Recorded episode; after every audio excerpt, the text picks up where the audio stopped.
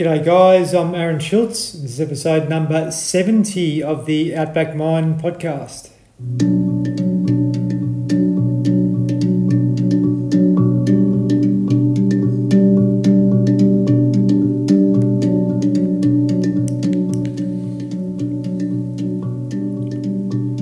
Appreciate you joining in episode 70. Uh, yeah, it sounds uh, sounds pretty daunting that we've knocked over 70 episodes since uh, the end of January, but it's been unbelievable. So it's one of the best things I've, I've done is to start this podcast, and the feedback's been unreal. Um, it's helped a lot of guys uh, throughout the country, and it's continuing to get stronger and stronger. So I really appreciate you joining uh, joining me and listening into these podcasts, just with um, so many amazing guests coming on, but also you know people that can provide uh, you know um, issues or not issues, but I suppose uh, evidence of lived experience, and also people uh, like today's guests that can give some really great insight and knowledge on how we can look after our physical and mental health better.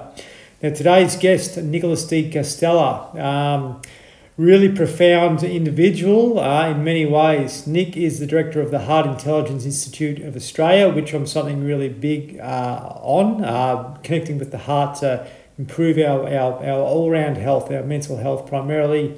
Once we're more connected with our heart and our true self, then everything sort of takes care, care of itself. And Nick and I are going to dive pretty deep into that today. He's also head of the Australian Breathwork College, so we're going to learn from Nick a bit about breathing and how that can help our mental health as well, which is you know really really important. Um, a lot of us are disconnected with our breath because we're too much in the mind. He's also an expert in emotional intelligence, um, really really clever guy uh, with regards to understanding our awareness and our emotions. So. I'm going to get a lot from him with regards to that. Um, what he sort of went through as a young fella, he was into athletics, uh, represented Australia, uh, and um, uh, yeah, very, very good athletes at his younger day, and how he sort of transitioned out of that to be more um, into, I suppose, helping people in general to be able to become more conscious and connected. So sit back and enjoy our conversation. Just want to make special mention to our primary partners, Green Nutritionals, green organic superfoods that support our physical and mental health. So please check them out. greennutritionals.com.au and also Pure Life Organic Sprouted Bakery or Sprouted Bread. Uh, now, if our gut's working better, our mental health works better. And if we're consuming bread and, and we're consuming bread that's sprouted, it digests much easier. So, if our digestion's working well, then our mental health works well. And uh, I'd really encourage you to, to try their bread. Check them out, purelifebakery.com.au, available around Australia. Alrighty, without further ado, we'll get Nick on and get into this conversation. Nick De Castella, welcome to the Outback Mind podcast. Thanks, Aaron. It's a pleasure to be here. Yes, mate. So so grateful to have you here. I was not aware that you're uh, you're the brother of the famous Robert, but I think you were faster than him. Is that right? Only at meal times, really. I guess. But uh, we both um, we I both represented Australia. I represented Australia four times in World Championships and ran two hours 15 for the marathon. So, mm. you know, I was up there and um, trained with Rob up in Canberra at the Institute of Sport for four years. Mm, unbelievable. Two, 215, mate. Like, oh God, I, I can't dream of, of that. that. That That's pretty quick. But um, certainly, uh, I, one, one thing I learned through running was once I learned uh, to not compete with myself, then I actually started to enjoy it. Yeah. Well, two fifteen still for me. It's like, was that me? Yeah, you know? yeah. The funny thing is, back in those days, you know, all all my friends were athletes and that, and I just thought it was normal. It was very normal. And mm. now I look back and think, you know, I did okay back mm. then. How old so, were you? Ah, well, I, I ran since I was at school till uh, mid 30s or so. I ran 45 minutes for a 15K when I was 37. Mm, so, unreal. Yeah. Yeah, and then other things took over.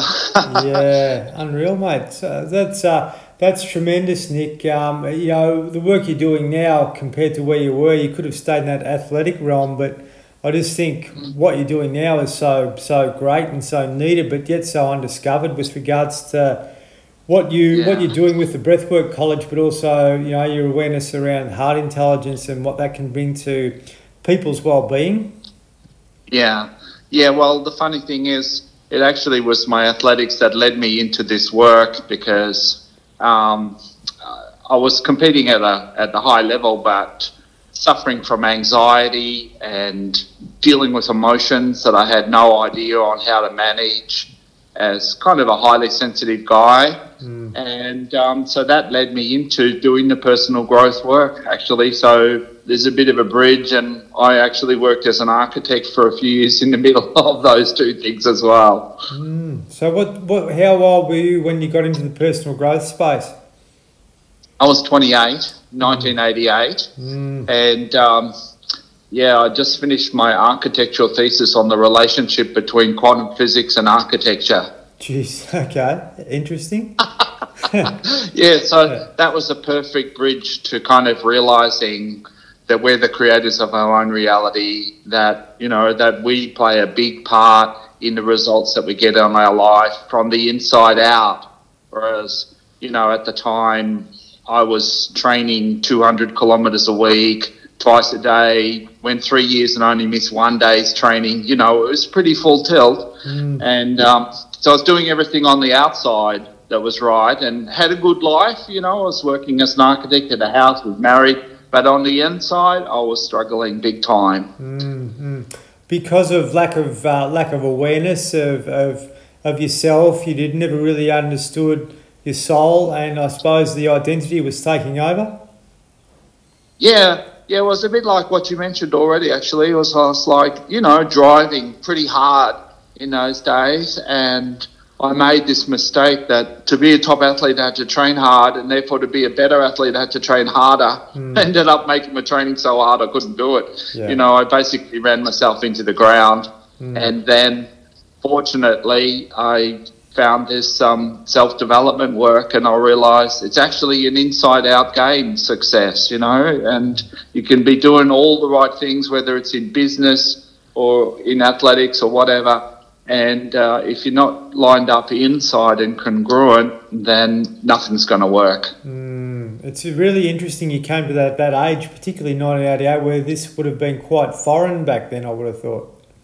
Oh, yeah yeah, like the idea of conscious creation and that was very foreign and and emotional intelligence didn't really kind of come onto the scene till the mid 90s when Daniel Goleman's book uh, Emotional Intelligence Why EQ Matters More Than IQ was released mm. and it was actually during a breathwork session that I had that I suddenly felt all this raw emotional energy pouring through my body that I realized, hey, I've actually got emotions and they're separate from my thoughts. Yeah, yeah, absolutely.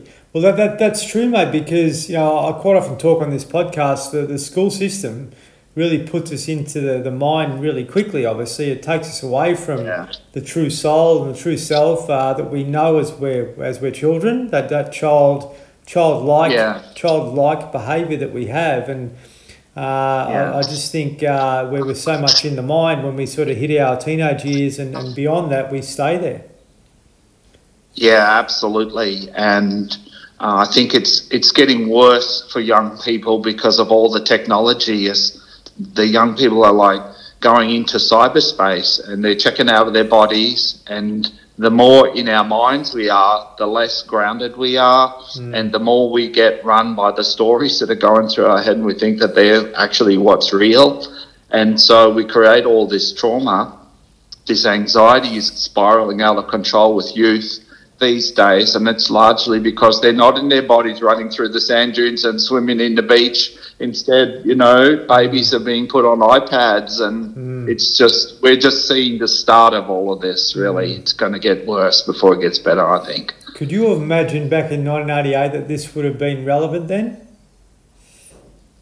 Oh no, I I, you know, like I did my thesis on, it was really on the next age, like the information age. And I remember thinking, how could that ever work? You know, how could people charge money for information? And now we pay for our internet connection and all of this. The whole world has changed, you know. Mm, yeah. Amazing. Yeah. It's incredible. And this is the first generation that's really grown up on it. Like, our generation, you know, it only came on halfway through our life.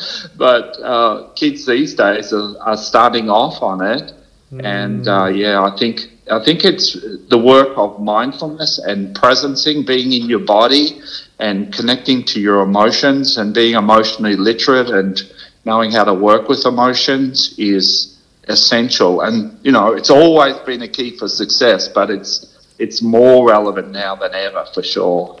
It's uh, it's interesting. I was at the library before, and I go there quite often to to disconnect. Um, some sometimes, and um. I had, had a conversation with someone there about like how much better it was back then when we, we, we wrote a letter to people and we um, uh, we, we we connected you know, more individually rather than via a device and that type of thing. And I just yeah. think we, we've got to, like you and I, uh, have got to do more to be able to help people understand that that, that, that, that disconnection time is so important. So to get out out of the mind yeah. by, by getting renatured and, and all those sorts of things, the library is not the place for it because it's still a built environment, but to be able to get out in nature more and more so your nervous system can, can settle down.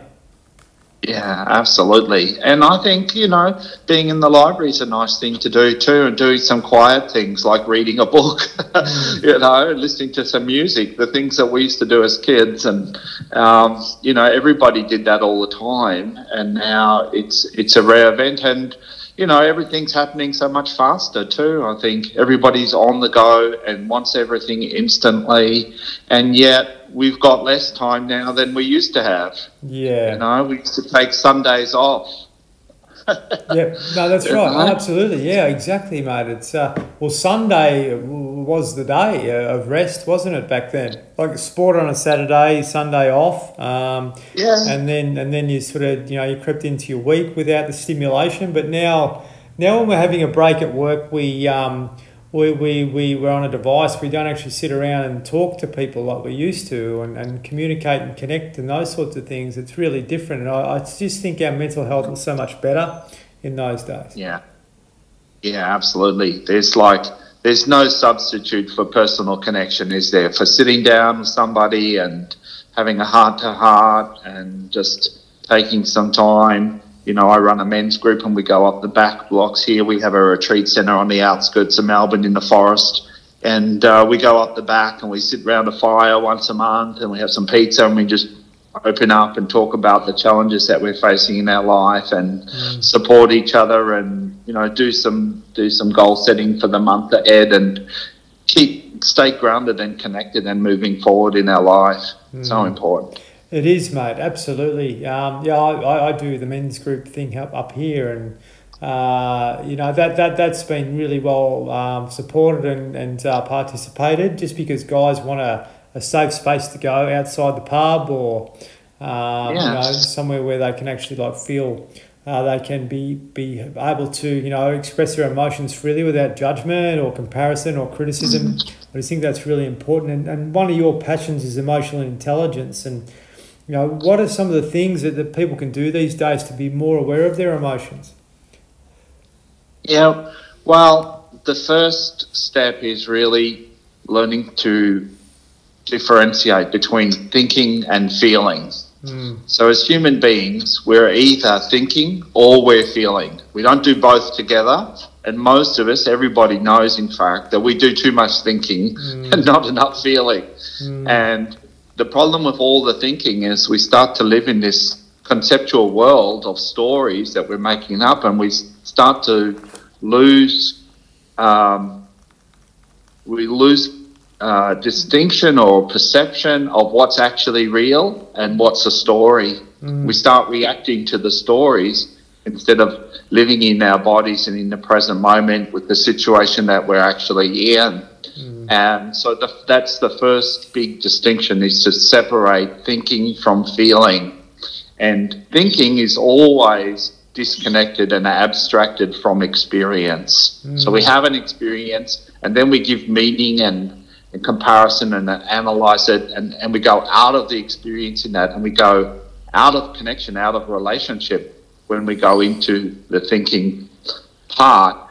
And so we need to shift and come back into feeling again and and that's the direction of reconnecting and coming home inside and finding the peace and the happiness and the love and the contentment that's actually inside our hearts, you know. Mm. Um, so that's the first thing is to to notice when we're doing thinking, thinking, thinking, and take a breath and actually switch off that and take a breath into our body because all obviously all the feelings happen in our body to start to tune into the physical sensations mm. and that brings us into present moment then mm. that's does right does that make sense oh absolutely yes. it does mate my word it's uh it's it's been like a, a challenge for me, Nick. Uh, like I, I, sort of got out of the poor lifestyle behaviours into fitness, and the fitness uh, got me on the outside looking good. But when it came to uh, to sitting and, and and the body awareness and the and the you know the, the feeling inside, that was really challenging. The first thing I need wanted to do was just get up and keep keep moving. You know. Um, yeah, yeah, yeah. So absolutely. It can be can be difficult for a man to do that. Um, yeah, and it's um you know, I think before I started working on myself, I thought emotions were like pea soup. It was just very contradictory and confusing. Whereas now I see they're very simple and straightforward, actually. Mm. Um, and I work with this model of um, existing on four levels as human beings. We have the thinking level, and then we we have the body sensation level, which is the first port of call if we want to connect into the present moment. We need to come into our body and start to recognize the physical sensations that we're actually feeling, which is like warm, cool, heavy, tight, loose, mm. um, you know, tingling, buzzing, aching, um, all those kinds of sensations. They actually lead us to the next level down in the feeling of emotions.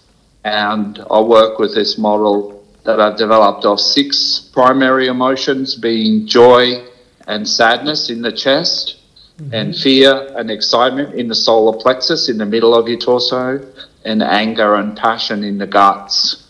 Mm-hmm. And so all emotions are expressed as physical sensations in the body. So you can start to read the emotion by reading the sensations in your body.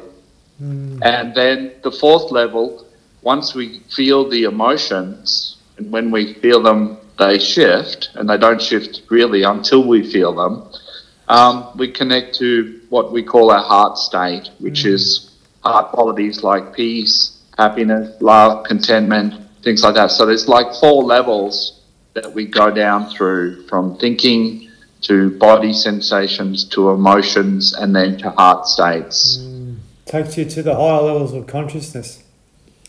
Yeah, yeah. It, it, well, you know, our heart is our soul connection. It's it's a connection to our essence. It's our connection not just to this kind of deep inner peace, but actually to this timeless expanse of our true nature. Yeah, mm, that's right. Absolutely. Um, yeah, it's, it's interesting, Nick. Like I, I always like go back and look at the you know the the sixteen levels of consciousness written by. Um, uh, Doctor, it was Doctor David or Doctor Stephen. I, I, can't remember his last name, but anyway, like the um, uh, David Hawking, I think it was.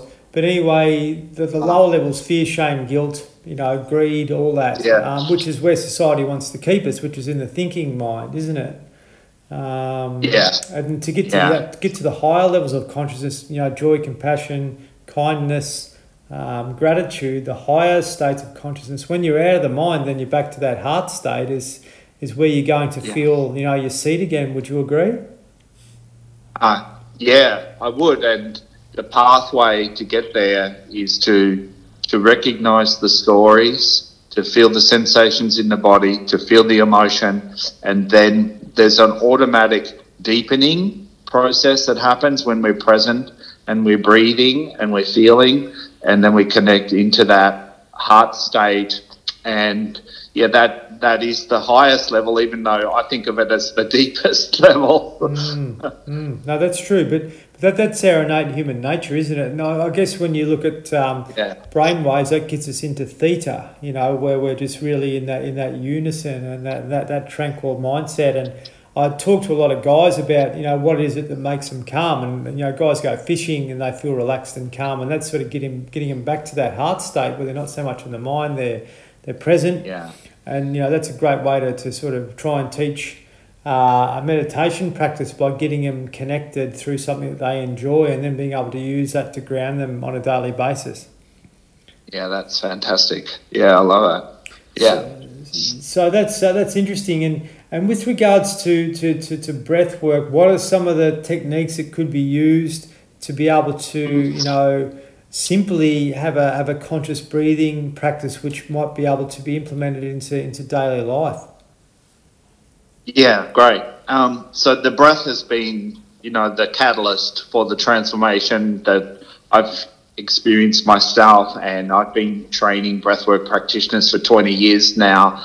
And the power of the breath is uh, threefold. First of all, when we focus on our breath, as soon as we focus on our breath, we come into the present moment mm. because it's not often remember that great breath we took last week. mm. You know, so the breath is an anchor to the present, and the present is where it's all happening. Mm. So the future hasn't happened, and the past is gone, but the present is where our power is. And so the breath as soon as we start to focus on the breath, and you don't need to know any breathing techniques, and there's plenty of them, but just focusing on your breath actually is transformative and will take you on the journey that, that I mapped out before through the four levels. So that's the first thing the breath does. The second thing the breath does is it energizes the body. So obviously, we breathe to take in energy. And what we've done over years of stress if we've contracted in our body and tensed up, and we call it getting uptight, and we've closed down the breathing pattern from being relaxed and flowing like a child or an animal breathes to being held and staccato. So we've kind of locked up our body in order to actually to hold the emotions at bay that we're trained to repress in our culture. And so when we focus on the breath and we start to just relax the breath again, you don't need a lot of technique for this. It's just let your breath flow. What that does is it starts to allow the energy to flow in your body. And when the energy can flow, then everything naturally comes back into balance and wholeness. Mm. So that's the second part of the breath. And the third piece in the breath is that it creates this catalyst for change to happen. It creates flow. When we're holding the breath and locking up, then we get stuck. And as long as the breath is flowing, it allows this transformational process to happen. And underpinning all of the breath work practices that I teach is this basic principle of, of what we call basic goodness, which is that there's this natural tendency in life towards health and wholeness and happiness when we let go of control. Mm, surrender. when we surrender yeah. and let things flow, then the body is built for wholeness. The body is built to be at its peak, and so is our mind and our emotional well being. We actually hold ourselves in anxiety and in depression and in stress because we don't trust in this kind of basic principle, this basic tendency in life towards health and wholeness and happiness. Mm. And so, just, you know, very simply, if you just spend five minutes, if you monitor your stress level from, say, one to 10, and then just focus on your breath for five minutes, and then check it again, it'll be de- dramatically different. And it's usually at least 50% reduced. And so that's without knowing any techniques of breathing at all. Mm. And and as I said, there's there's more specific ones as well. So that's the first thing that I'd say about the breath work is the breath is a powerful catalyst for transformation and it's a natural process. There's no drugs involved. Mm-hmm. it's a beautiful free thing. Uh, my my my um, my connection came from running with the breath, and um, oh yeah, and it would have with you too unconsciously, I reckon. But certainly, I lived in Tasmania, and mate, the, the air was so clean. I just was like alkalized the whole time. Yeah. You know, like Yeah. I'd go running Yeah, in the morning early, and uh, I just it'd just be like sucking in just pure pure life force until you come across a house that had a wood heater, and then you had to like hold your breath until you got past it. You know, but um, Yeah, I get you. yeah, I live up in the in the rainforest on the outskirts of Melbourne in the Dandenong Ranges in Sassafras, and we have fern trees and creeks and rich forest here. And I love running through the forest. And yeah, and I often I have all my life come up here to run, and uh, now I live here. It's just magic, and I totally get it. And I think, you know, something that you touched on then is finding something that you really enjoy doing. You know, people, some people go, Oh, I hate running and stuff. Well, don't run, you know, go for a walk or a ride or a swim or something. But um, finding the joy in it is a real key, I think, to well being. You know, Oh. you've got to be fit in your body. Yeah, Nick. Uh, I've talked about it a lot, but when I was like competitive, looking in the watch all the time, I wasn't in joy. You know, so being Yeah. being in joy with the running like you are in the in the forest is just getting you back to. Uh, you know, pure mankind. I guess at the end of the day, uh, you know, running through, running through um, energy primarily. Everything you've got energy all around you. You're used to being, you know, flowing with that energy. Uh, once you get out of the mind and into that real flow state, then you just it just, just becomes pure, pure joy. Yeah, yeah, that's right. And there's a few books coming out now about the breath and performance. And uh, one I'm reading, The Oxygen Advantage, has been around for a while. And that's a fabulous book if you're into performance and you want to learn a bit more about the breath. And then the one that's coming out just recently is James Nestor's book called Breathe. And that's another fabulous book um, that gives a lot of different types of breathing patterns and background scientific research that's shown that um, you know raising carbon dioxide levels in your body is in, conducive to peak performance and it's very very interesting because we always thought it was about getting more oxygen but it's more about raising the level of carbon dioxide so that that oxygen can be utilized in your body Oh yeah, mate. The, the, the- body is just, just trying to, to, to, to be uh, at its potential. I just think we're, we're we're getting in the road of it a lot. Um, um, Yeah. You know, which which is difficult, but uh, yeah, you know, the, I, I really like those four levels. You know, thinking, body sensation, emotions, and heart state.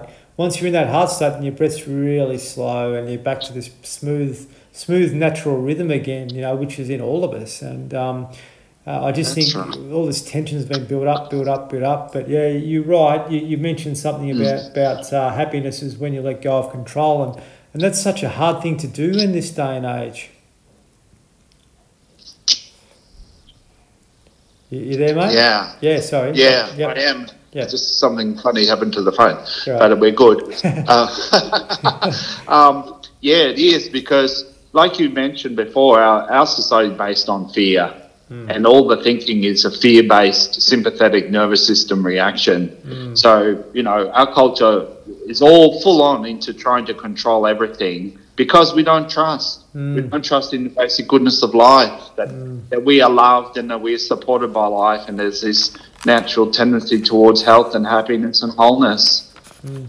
Oh, absolutely, mate. It's it's our natural state, isn't it? And uh, um, you know, you've got to look at the the ancient traditions, how they they hold that sacred. Um, you look at uh, Indigenous Australia; they they held that sacred. Um, you know, all these Indigenous cultures do so. It's just the colonial model that we've sort of you know been brought into is actually like trying to work against nature, you know, and that's de- denaturing us. And when we're being denatured, we're out of that state of flow. So we've got to do things Yeah. to be able to come back through the gears to get us back to that state within ourselves because, you know, it's not the universe that's forcing against us, it's the culture that we're in. And I just think the universe is pro- trying to provide everything that we that we need. We're just got to like be more connected to that. Yeah, absolutely. They, they say that when Captain Cook came to, to Tahiti, the, the local people used to say the, the white people were the people who didn't breathe. Yeah, there you That's go. Yeah. Yeah. Well, well, I live I live a, a couple of hundred metres away from where Captain Cook discovered Queensland, and uh, I could tell you some stories about that as well. But um, uh, probably a little bit more brutal than uh, than that particular one. But uh, you're right because I was so far in the mind, and I look at the images of these these men, and they're they're, they're not smiling. You know, they're, they're they're very tense. They're very tight. And that and that fear based approach has, has come into the uh, into the uh, into the uh, the modern day community, um, you know, and it's not natural to, to, to be like that. You know, I, I've spoken many times on this podcast, Nick, that you know, we're, we're, um, uh, we're a product of, of all these generations before us, which have gone through lots of trauma. You know, you look at Indigenous men, how much trauma they've gone through to get to where they are now, and they're being punished for that trauma, which is wrong. Um, yeah. You know, so a lot of that, what Dad had, was brought into our our cellular body, and what his father went through, and what the father before went through, which was probably you know very tough. So so we've got all that, that, that trigger and that tension inside us. And uh, once we let go of everything and we get connected again, then we find that um, a lot of that disappears, I guess. Yeah, yeah, you know, like I think the kind of in those four levels, the one that we bounce out of is the emotional level. And when people start feeling upset, they start feeling anxious, they start feeling angry or sad, they kind of bounce off it and go back up into their heads, you know, mm, because yeah. we're not taught how to be present, as you said, with our feelings. And so when we sit down, we go to sit in stillness and start to try to meditate, these feelings come up, you know, and people need to learn how to master their emotions so that they can go through that emotional layer and connect into the deeper heart qualities and find an embodied sense of inner peace, not just a calm mind or a mind that's distracted or disconnected in some way, mm. some happy fantasy, but actually something that's embodied in the present. And when we get into the present like that, everything performs at its peak. You know, our immune system, our, our sense of intuition, our, our connection with other people, and all of this is being backed up now by scientific research that shows that our heart is actually intelligent, that it has brain neurons, and that it processes information, and that we can learn to activate that heart intelligence through what's known as heart coherence. Mm. And uh, the Institute of Heart Math in America have been doing research on this, like with a, with a biofeedback device that can show you how harmoniously your mind and your heart are functioning together. And they've been doing this for probably nearly 20 years now. Mm. And they got um, a million dollar grant from the US Congress about eight years ago. So this heart intelligence is not just woo woo kind of stuff. It's actually now it's a scientifically backed uh, um, aspect and now the HeartMath people are teaching heart centering to soldiers, to the army.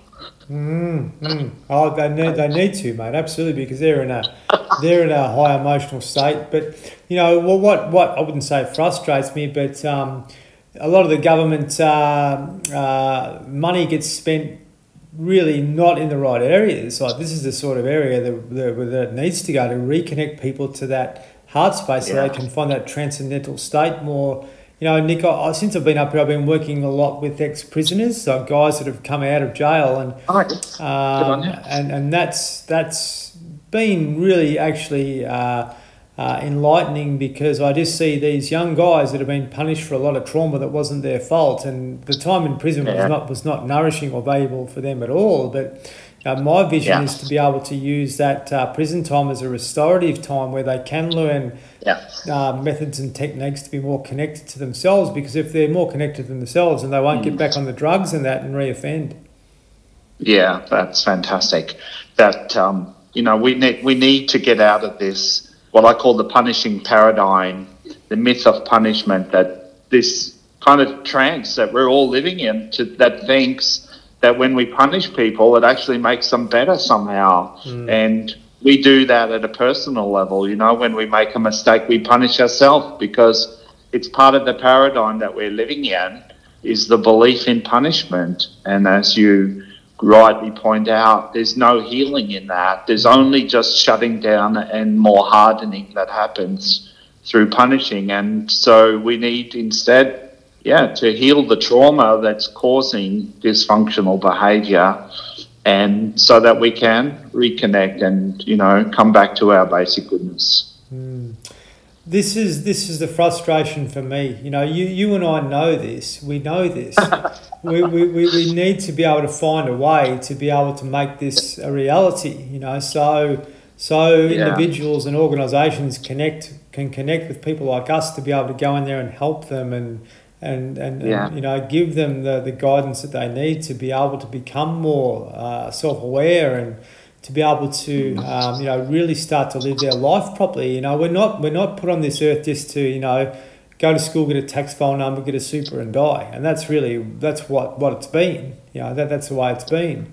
But you know, the real truth comes back to you when you start to learn the techniques and the ability, have the ability to be able to reconnect with your true nature again and um, yeah. You know, we're, we're denaturing people by sitting them in a schoolroom under a fluoro light. And, you know, when they go into the workplace, that happens as well. Or they're sitting in a machine or uh, on a machine or, you know, um, using a chemical or whatever. It's getting them away from the true nature of, of being a human. And, um, uh, I just think we've got a lot, uh, a lot of, a lot, lot to learn, but also a duty to be able to help people understand that. You know that, that we're being denatured consistently. So to be able to do things that get you connected, so your nervous system can be more balanced. Yeah. Would you agree? Yeah, and I think another thing to add to that, as men, you know, we are trained not to be emotional. That we're not supposed to have feelings and you know, our fathers' generations have gone through wars where people had to kill each other mm. and just close down on their emotional being, and so we've inherited that that dysfunctional um, paradigm of being a man is about being kind of a macho jerk mm. and not having feelings. And there's this great movement in the men's movement of really embracing what we're feeling and embracing the full dimensions of human experience and learning how to work with those so that they can empower us rather than cripple us with dysfunctional behavior. And so I think the work you're doing is really fantastic of speaking the men's voice. And I see a lot of highly sensitive, beautiful, open hearted men who are dealing with all these feelings that they don't know what they're all about, and it turns up on their doorstep as anxiety and overwhelm and stress. And the real problem is they can't interpret their experience, and instead of like understanding that there's some emotions coming up that just need to be felt and, and learned from, um, they instead think that there's something wrong with them, that they're weak, that they're somehow defective. And in fact, they're empaths, they're highly sensitive men mm. that can connect with other people deeply and have a great sense of of self awareness and depth to their personality. A lovely, caring man. Yeah, so, ab- absolutely. And I just think there's lots of people that have been broken because they've been like that and they've had to sort of fit into a box. Um, yeah. You know, I think we're in a unique time now where that's starting to change, but I just see so many guys that have maybe taken their lives or that have had significant issues yeah. uh, with drugs and alcohol and all those sorts of things to to disengage yeah. because they, they're actually being they've been uh, kept from uh, from actually living from their heart and what their heart's you know guiding them to do. Yeah, and yeah, and mostly like that's a deeper level of it. That's at the surface level of it. They've got all these emotions that are coming up, including anger, you know, and they don't have the tools to be able to work with those feelings in a positive way. And I've got a book on the website. Any listeners want to go and get this? It's called Keys to Emotional Mastery. It's free and it's a basic understanding of the way that our emotions work that we should have got taught at school mm. and we didn't, mm. you know, mm. and we suffer a lot from that. I mean, I've been running our three and a half day residential emotional intelligence training called Passionately Alive since 1996. Mm. So that's 24 years, and I've run five to 10 of those a year. And, uh, you know, so I've seen, and we have medical doctors sending their patients to us all the time. And we just open up this whole dimension of human experience called our emotions that people just have got no idea even exists, you know, and people instead are trying to do positive thinking and affirmations and stuff like that, and then they end up feeling worse about themselves because it doesn't work. Mm. Because you can't just positive think your way out of anger or sadness or fear. You've got to process the emotional energy that's in that, that's in our body, in order to really connect deeper into our heart. Mm. Yeah, it's it's beautifully said, Nick. Um, I don't know whether whether we really we, we don't realise when, when our heart's speaking to us and our truth speaking, and um, I, I don't really look at uh, Deepak Chop, Chopra. I've only just sort of engaged with a guy by the name of um, uh, what's his name, Joe Dispenza. So a lot, a lot of my a lot of my learning has been through Eastern cultures, you know, um, yes. and trying to dissect that, which has not been easy. But um, certainly, um, certainly, you know, once I get out of the mind, like I've had to chant for two and a half hours and that, you know, and um, that gives you the same feeling as what you've just uh, done when you've gone through a marathon. You get back to this sense of like pure. Your heart's open, you know. Your heart's open, and you're actually seeing yep. life in its real flow state. And um, yeah, yeah, because the mind is so dominant, we just need to um, I wouldn't say need to, but but just doing practices that just get us grounded again, um, you know, help us get back to that equilibrium. I think. Yeah, absolutely. It, we're all saying the same thing, and you know, like I know that you do a lot of yoga too, and we teach some simple yoga practices in our workshops that really makes a big difference. And um, um, Jon Kabat-Zinn at the Massachusetts University Hospital there has been doing mindfulness practices since the 70s, and he's got a lot of scientific research that shows that people accelerate the rate of healing when they're present in their bodies. Mm. And so the yoga is fantastic for that too. Mm. Oh, absolutely, it is. I think too, you know, we, we, we do get sort of stuck in, in, in our thinking, and if we can have a challenge and sometimes yoga postures can be challenging and uh, it's not a competition. It's about really just giving yourself um, body awareness and, and what your body's capable of doing. But if you continually keep doing that repeating then all of a sudden your body starts to adjust and then you start to, to, to move and change um, you know differently. Would you agree? You know we have a saying that the body presents its bill. Yeah yeah that's true. That's true That's interesting. And what we do is we make the mistake of confusing logic with insight.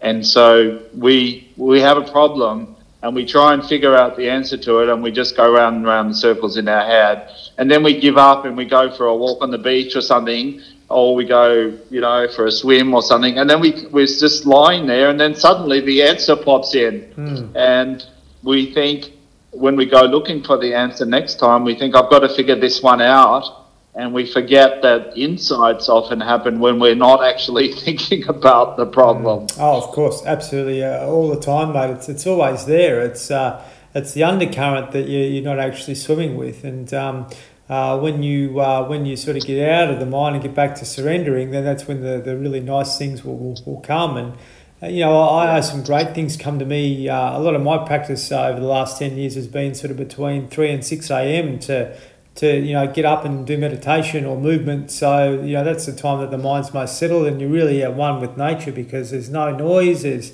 there's uh, everything's, everything's asleep, you know, so, so you've got, uh, got, got the world to yourself. And I just think that's, that's prime time, the ambrosial, ambrosial hours to be able to, to, to, to get into um, you know a self awareness practice, but um, it can be challenging, mm. um, I guess. But it's um, yeah. it's an interesting thing. You know, one one size and one one thing doesn't fit all, Nick. You know, all our bodies are different. You know, we've been put into a box here to think that we've got to do everything a certain way, but our Eastern yeah. cultures talk about um, different doshas and different body types, and you know, and your body's different than mine, and your body needs to do things and eat things differently than what mine does to, to keep it thriving, I guess. And it's just trying yeah. to create that awareness.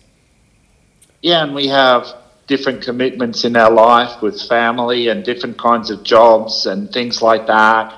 And so we have to just create our own, you know, lifestyle routines, I think, that m- makes it fun and easy to do. So we keep on doing it. If it's, you know, if it's too hard, um, people will do it for a little while and then they'll drop off and they'll stop doing it. And so we have to build these healthy habits into our life. Like Susan, my wife, and I, we're both. I'm I'm 61 and she's not far off it, and we go for a run three times a week, and we hop in the car and we drive 20 minutes to these great spots in the forest, and it's like it's like an outing together. It's mm. like we go out on a date, mm. we go for a run together, and we'll often have a coffee afterwards or something like that. And it's a really enjoyable part of our life, and um, it keeps us in really good shape. You know, I, I'm on my second round of fitness, but and running as fast as I have for 20 years now, Jeez. and it's because I've set up this routine, you know, of that's enjoyable and consistent, and that's just you know on the running sense. And I do yoga every morning. I don't get up at 3 a.m. Mm, yeah, not yeah. my constitution, but I'll get up and I'll I'll walk around for a while and then I'll have a shower and then I'll do some salutes to the sun, you know, before I get dressed. Yep. And that my body's warm and I'm loose and that's been fantastic because I can still do up my shoelaces and cut yeah. my own toenails.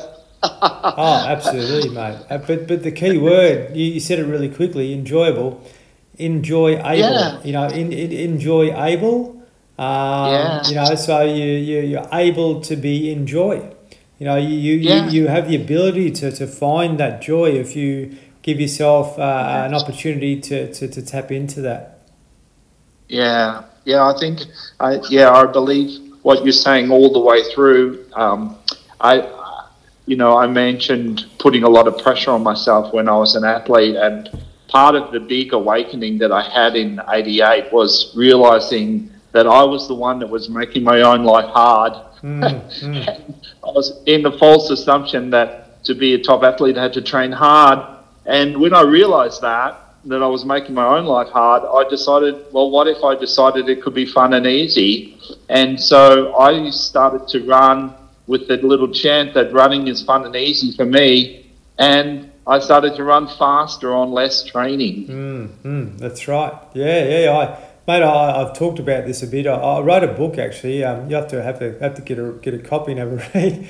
But um, I um I well, I was in the Freycinet Challenge in Tassie and and uh, yeah, like like I, I once I, I I I nearly got bitten by a snake and I thought fuck you know how how close was this and then after that moment I started to like be in flow with what was going on and and uh, and yeah. that that made me enjoy it. I started to enjoy it, and then I started to like I just got quicker naturally because I wasn't so much above the shoulders, you know. Yeah, yeah. We had a woman in the breathwork training, Mel McCauley, uh, three years ago. She's got a mitochondrial issue, and um, she goes to see the doctor. She's a PT herself, and um, she goes to see the doctor, and he can't believe that she's not in a wheelchair Mm. Um, but she's just staying connected in her heart. And during the breathwork training, she, she and her husband rode from Maryborough in Queensland down to Canberra.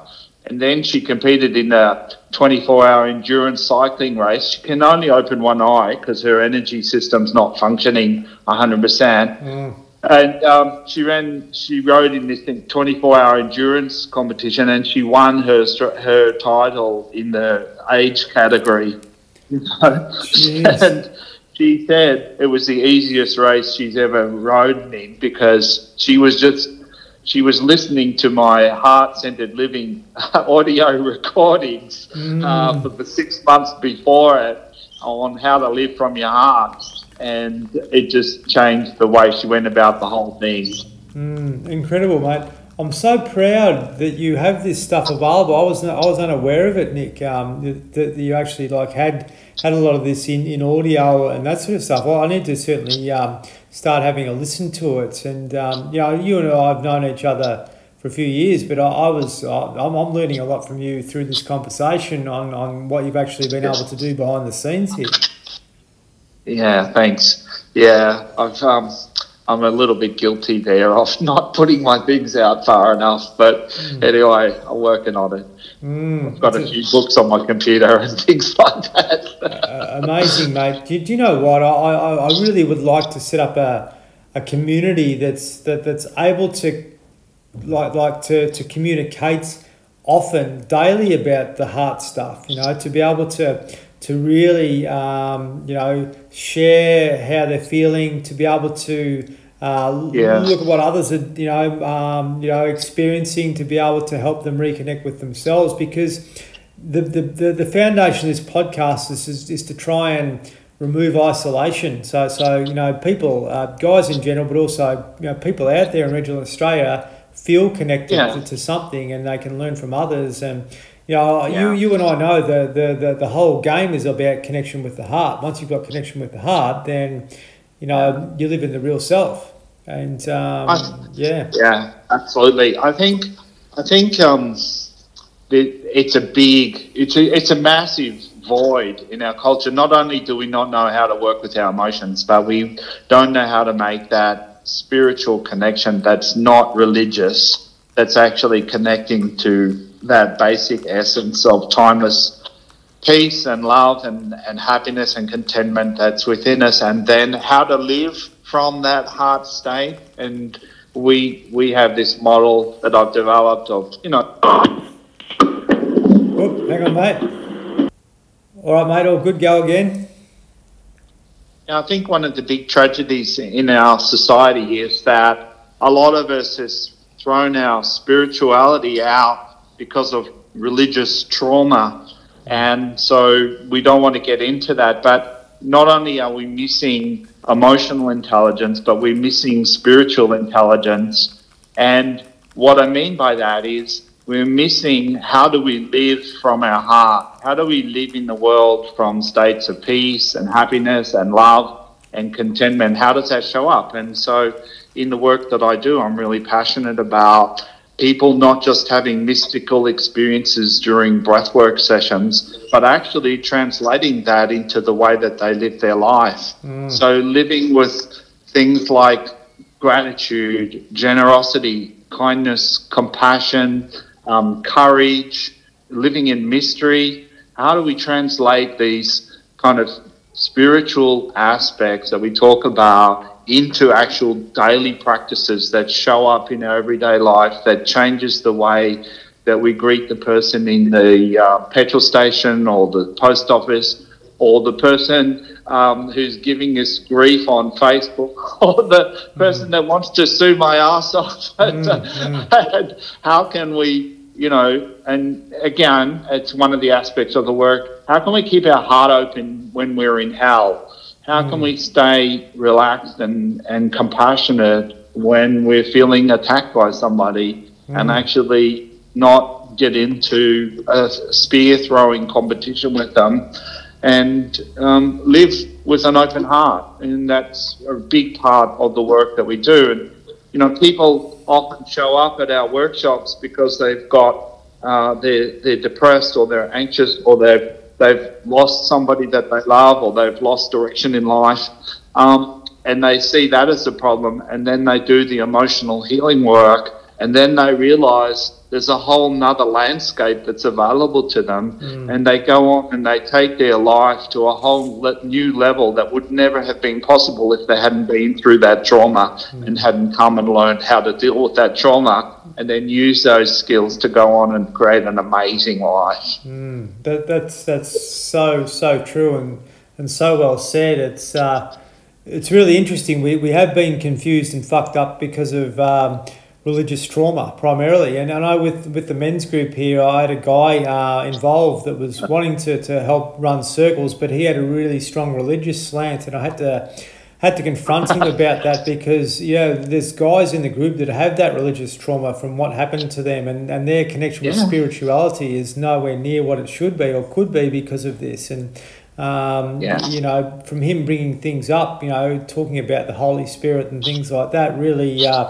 really really uh, was confronting to them and um, yeah, yeah, you know, I've got to try and do what I can to, to make sure that's a safe space for everyone, but also to um, to help uh, people re-engage with with the, the, the, the, connection to the higher consciousness and, and higher self and and you know being able to ex- actually experience all the, the beautiful gifts um, that you mentioned with regards to you know uh, engaging with your, your spiritual intelligence.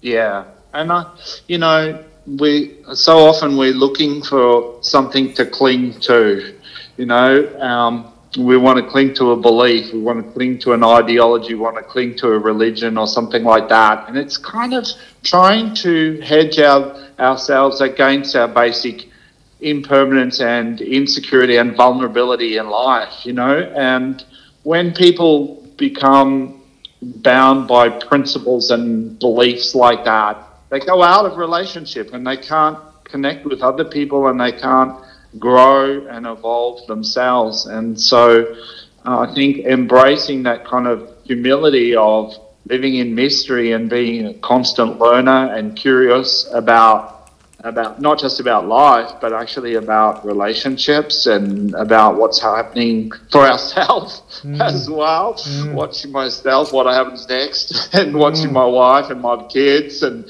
staying in that um, um, curiosity mindset beginner's mind is so so essential. Mm. And I think on the religious thing, you know, I think it's changing, and I think the churches um, actually have been doing their best to try to be accountable and um, make amends to a large degree. And I've noticed in the years that I've been teaching workshops that in the old days, I wouldn't dare mention the word God. Mm. people would riot. And now people are much more happy to talk about spirituality and and sometimes God as well. Mm. Uh, and so there's a good healing that's happening, I think. Mm. Yeah, yeah, absolutely. I, I, agree, mate. My, my word, people are more open to it. You know, I've guys coming along in their 50s, 60s, and 70s, um, and there, you know, like I, I had. Mate, I had on the podcast uh, during the week a fellow by the name of Rod Owen that played for St Kilda, and he had some childhood trauma, and, and he was like, living outside his body, uh, you know, uh, through anger and aggression and alcoholism and all that for years. And, and now, as he's been off alcohol for two and a half years, and now he's practicing meditation every day and he's starting to uh, engage with himself and, and the higher levels of con- consciousness in his mid 50s, you know. So it just goes to show that, uh, that once you start to come back through the gears again, you can you can reconnect. So you know these guys that are coming to the, the workshops in their fifties, sixties, and seventies, life is yeah. nowhere near over. There's so much more ahead, and uh, you know the sun comes yeah. up every day, it goes down every day like it has for an eternity. And once we can start to become more connected with um, with all these things that are going on, which are priceless, uh, which don't cost a thing, then all of a sudden we get back to our our true nature again. Would you agree?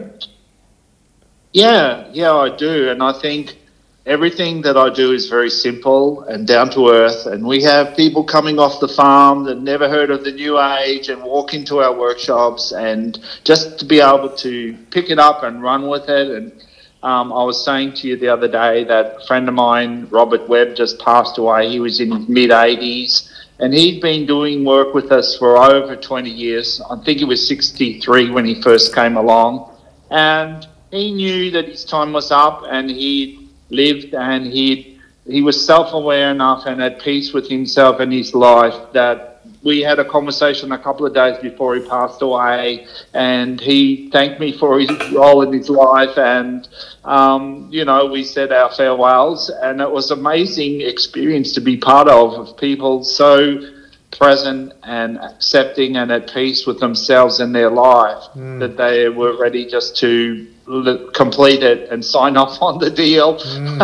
Oh, that's and, right. The next adventure. And it's really amazing. I just think that sense of peace can be with us every day if we, we allow that and we, we can we can tune into it.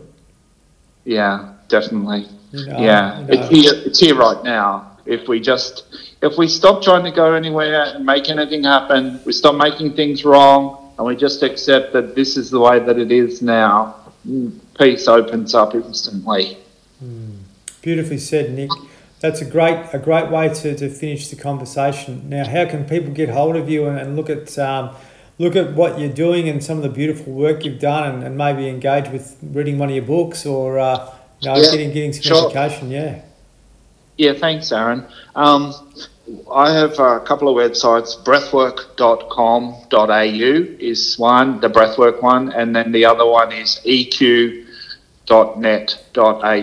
EQ for emotional quotient. And on there, there's lots of free resources. There's the Keys to Emotional Mastery book. There's the Head to Heart audio, which is going through those four levels that I talked about. It's the first night of Passionately Alive. Um, and what we're doing now is we're running online breathwork coach training programs, which are really taking off in the lockdown. It means people can work with uh, clients all around the world from anywhere in the world and do the training online too. So, very simple, beautiful breathing technique that helps people to connect the subconscious blocks that are holding them back from living their life fully and and clear them. Mm. So those are the main things that we're up to at the moment, and it's been an absolute joy to be on the show with you. So thank you for having me here, and look forward to connecting to anyone who's who's you know looking for some support in this area.